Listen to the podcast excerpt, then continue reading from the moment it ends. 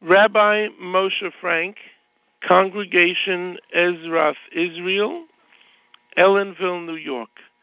My topic is inappropriate selections for Shalach Manos. Requirements for Shalach Manos presentations does not mention that they need to include confections, pastries, or candy.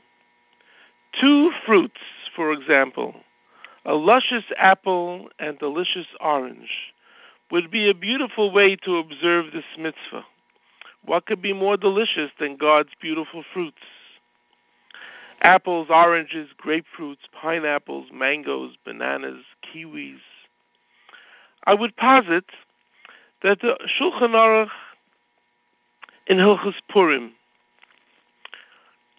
doesn't speak of larger Shalach Manos presentations as a hiddur mitzvah, rather of the number of packages we send.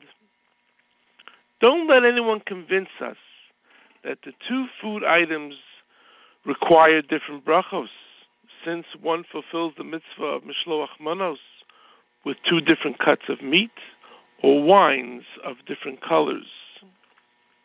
Let's not get confused with Eruv Tafshilin, where the Shulchan Aruch and Simin Taf Kuf Chav Zayin Sif Beis requires a cooked food and a baked food lechatchila in order to allow cooking and baking miyam tov l'shabbos. One need not send pastries of any sort to fulfill the mitzvah of mishloach manos. The tradition to eat zaronim, seeds such as poppy seeds, is not necessarily as a filling in hamantashen, and not a mishloach manos minig at all. In fact, the Magen Avram writes that this minig of eating seeds is for Leil Purim, the first night of Purim, and the mitzvah of shalach manos first begins during the day of Purim. The Shulchan Aruch gives a sample mishloach manos menu in Simin Tuf Tzadi Hey Sif meats, or other food types, I would venture that we would be hard pressed to defend the inclusion of the many junk foods which fill Shalach Manos presentations today.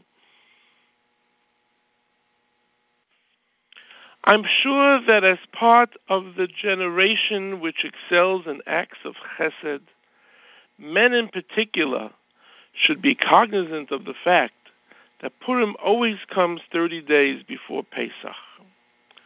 Our Noshim Tzidkanios have probably already begun their Pesach cleaning come Purim. It would be inconsiderate to have a house laden with all kinds of chametz chazarai underfoot.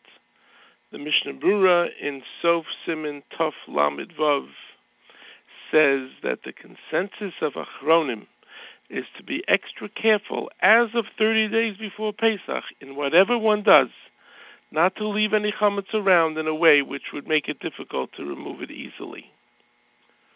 Too much cake and candy makes it difficult to follow the Chofetz Chaim's advice.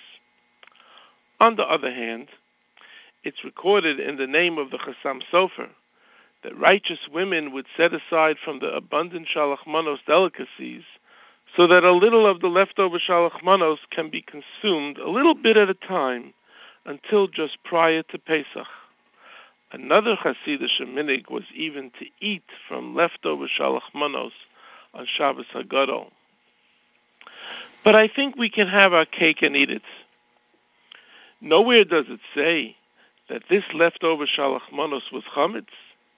Perhaps the Chassam Sofer is referring to delicious leftover fruits, wines, and juices, rather than hamantashen and wafers.